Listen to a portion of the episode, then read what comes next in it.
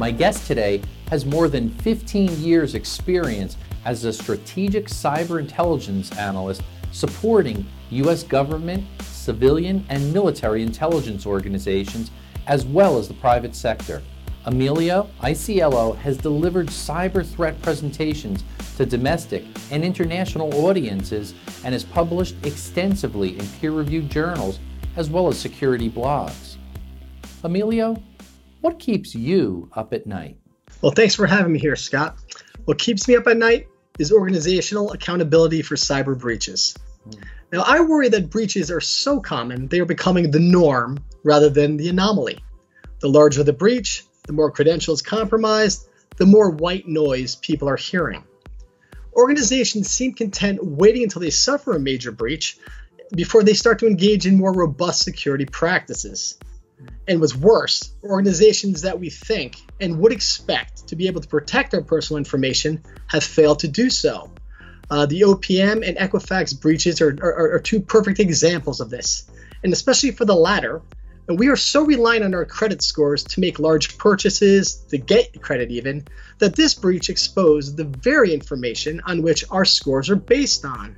And what's worse, no significant accountability has penalties have been levied against organizations like this. And this mindset has to change. Now, a year of free credit monitoring is unacceptable. CEO firings and or forced resignations have not made any significant impact in implementing substantial change to cybersecurity practices. Now, in this way, I think the Europe's uh, General Data Prote- uh, Protection Regulation has it right by putting citizen personal information as a primary security concern. Companies failing to adhere to these guidelines and mandates uh, risk incurring massive penalties. Um, and this is, is, is a good message to send across. Now, I think it's time to have similar regulations in the United States to demonstrate our commitment to protecting the individual first. Yeah, well, well, said, Emilio. Hey, where can our viewers learn more about you and maybe some of the services and things that you're doing? Oh, sure. Um, first of all, uh, with, with my unique name, uh, you just type that into Google and it'll it'll, it'll bring up pretty much everything associated with me. Uh, but I can be reached on LinkedIn. Um, also, my writing can be found on academia.edu if you can't find it in the Google search.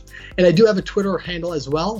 Um, it's my last name, I A S I E L L O underscore E. Beautiful. Great. Well, th- thanks again for being on. Really appreciate it. Thank you for having me.